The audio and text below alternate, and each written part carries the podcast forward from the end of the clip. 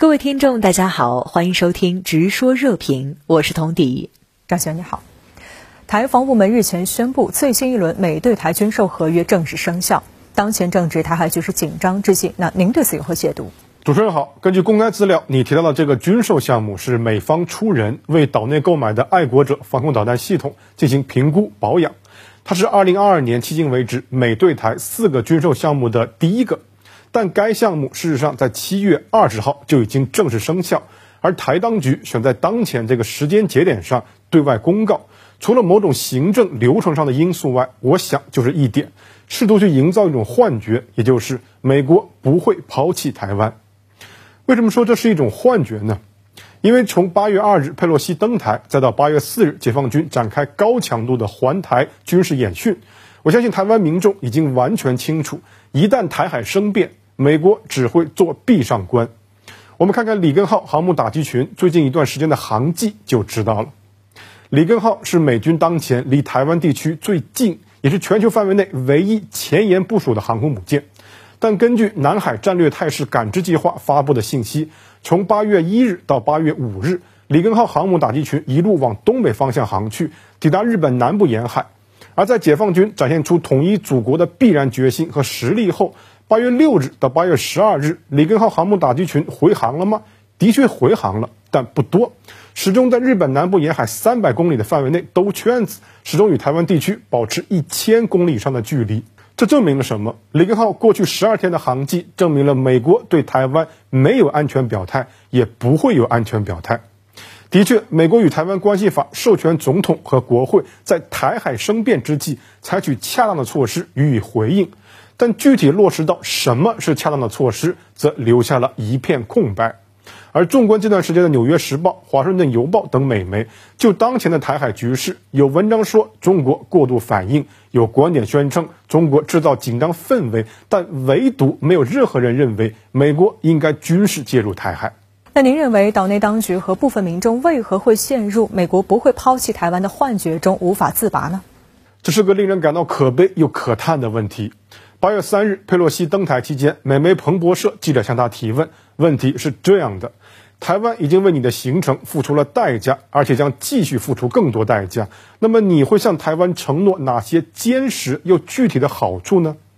然后在一众期待的目光中，一向以能言善辩著称的佩洛西。磕磕绊绊了九十秒，甚至一度出现冷场停顿，到最后也只憋出个美国和台湾之间可以有经济与科学合作，便草草结束了回答。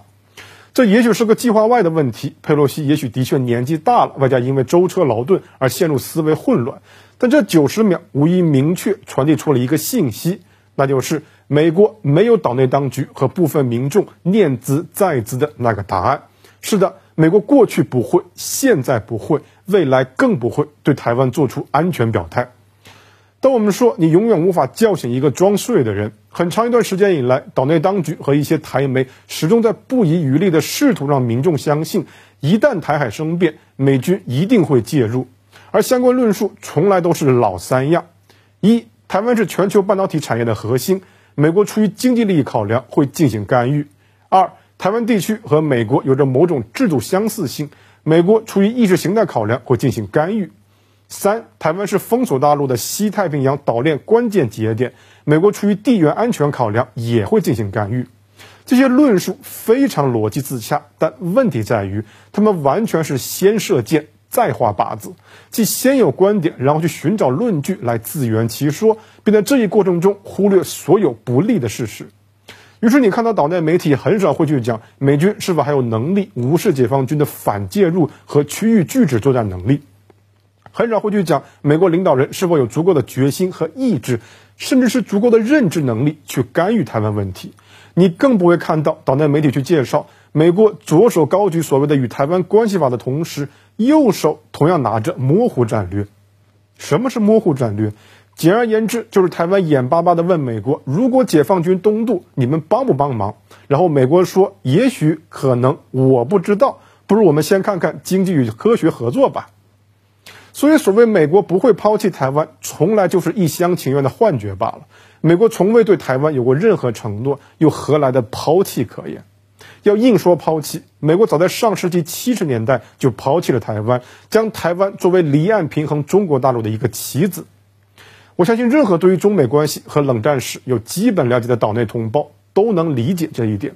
只不过他们其中的部分不愿意去面对罢了。可悲可叹的是，岛内当局不惜以周期性支付保护费，也就是购买美国武器的方式去维系这种幻觉。自1979年美台断交至今，美国共对台军售超过一百次，四十三年间仅九年未有对台军售。这几乎可以说是一种周期性的现象，台湾就是在周期性的向美国缴纳保护费，累计超过七百亿美元。考虑到四十三年间的通货膨胀，这笔钱按照今天的购买力换算，至少在一千亿美元以上。干点什么不好？而除了一个自欺欺人的幻觉，台湾什么也没有得到，没有任何实际的安全承诺。但岛内当局和一些台湾民众偏偏就是乐在其中。但幻觉之所以是幻觉，因为它终有破灭的一天。越来越多对美国顶礼膜拜的台湾民众会感到幻灭，越来越多的台湾民众将不得不接受自己不过是美国予取予求的奶牛。越来越多的台湾民众在破灭的幻觉中将不得不醒来，而面对现实。好，谢谢张思南先生在线和我们分享您的观点，谢谢。